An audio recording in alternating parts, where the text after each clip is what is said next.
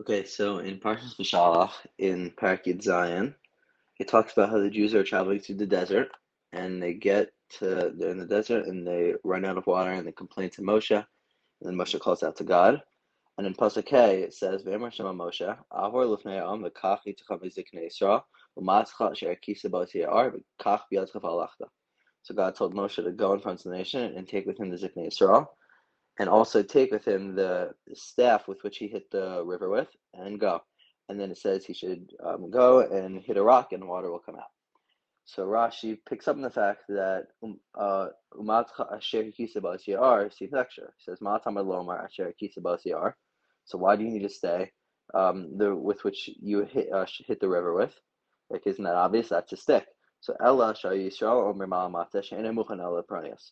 So the Jews were saying about the stick that it was only ready for punishment. Because with it, Paro and Mitzrayim were hit many times in Egypt and on the sea. So So therefore it says So it'll teach you that now they'll see that it's also good, ready for good. So I think the question is, how does that really help? Meaning, if they thought this was like a bad magic stick, so then, okay, so now they think it's a good magic stick. But okay, that doesn't really like solve the problem. Now they think they still think it's like a magical stick, so they still have a wrong idea about the stick. So why? How does this help if he uses it for good also? Um, yeah. So I think in order to really understand this, first we have to understand the the whole the whole deal with the stick in the first place, and then we can get to the specific case. But it's interesting. Throughout all the many of the Makos and in the Yamsuf, God specifically tells Moshe and tells Aaron to use the stick. So I think first of all, the question is why did God want any like representation, any action uh, to be represented when doing the miracles? And second of all, given that he wanted some sort of action to represent it, why did it need to be a stick? Why couldn't it have just been Moshe or Aaron? So I think in, for the first question, I think you need to have some sort of action to represent um, the miracles because let's say Moshe just went and said, okay, now in, in one minute, Dum's going to come. And then Dum, Dum comes, then it's not clear that it's God acting. It has to be a clear manifestation of God's actions. There, I mean, there, even though Moshe's saying it's from God, it's still, it could be he just good at predicting it, or it, it's not a very, it's not like a clear, open manifestation of God acting. Okay, fine. So given that's the case, so now, why does it need to be a stick and not Moshe or not Aaron? So I think the reason is because if you have a person, if the Mitzrayim is a Mitzrayim and the Jews, they both see one person or even two doing the miracles, they're going to look at Moshe. They're going to see him and they're going to think that he's like this miracle worker. And he's just the man of the miracles. So therefore, they needed to have some sort of stick, not a person, so that way you can't have this emotional attachment to him and look at him as the miracle worker. So instead, God wanted to act through a stick or some sort of thing, which would remove that uh, remove that idea of like Moshe or Aaron being some sort of magic man, but instead they're a messenger of God. Okay, so then. But when it comes to a stick, there's also another problem. I don't think it's as much of a problem in terms of thinking, like thinking that the stick is powerful in and of itself. But I think the problem is that when what Rashi is pointing to is the fact that people saw the stick, they saw all the punishments were done with the stick.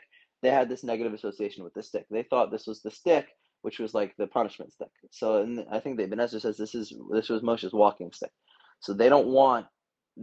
I think the problem was that they were looking at the stick as some sort of bad stick with which God acts through the hashgacha in a negative way. So it could come out that it, they like they always see it, they're afraid of it, they have this bad idea towards the stick. So I think the purpose is that Moshe's what we're actually saying is that Moshe is using the stick for good now to say that no, this isn't just the stick uh, which with God punishes with, which they'll be afraid of. They'll see it, and they'll just remind them of punishment. But instead, this stick is just like a messenger of God's will, meaning God acts through it um, and carries out His will with it. But that doesn't mean that there's necessarily anything good or bad about it. It just means that this is how God acts. And I think through giving them water and fulfilling their needs with it, it will remove that negative association. I think one could still ask that why aren't we afraid that the Jews relate to this stick as a magical stick, meaning not just they'll see it as a stick of God's punishment, but rather they'll see it as an actual magical stick. Just like originally they might have thought of Moshe like that if he did all the miracles. So why don't we have the same chashash by the stick? But I think to answer that, the answer is that through all the miracles of Mitzrayim and through the whole process of Yitzias Mitzrayim, I think uh, it was a process of teaching them that there isn't such thing as magic. And you saw that they were able to do miracles, that God was able to do miracles that the Egyptian magicians weren't able to do.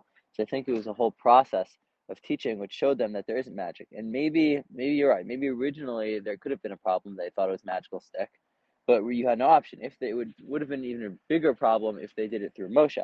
So instead they would have to use the, the stick. But now, the, through the whole process of Mitzrayim, I don't think anyone's going to think anymore that this stick has powers. It was shown clearly that God is acting here. But the only problem is that they're going to view it as a stick of hashgacha, with, through which God punishes. So the way to solve that problem is now if you use it for their good also, then nobody's going to see it as a stick of punishment when they're in a time of need and they're thirsty, and God punishes them with that stick. Sorry, then God gives them water with that stick and helps them, then they're no longer going to see it as a stick of punishment. So that's going to solve that problem. But they're no, I don't think they're ever going to think of it as a magic stick anymore because the whole entire process of Yitzias Mitzrayim removed that idea from them.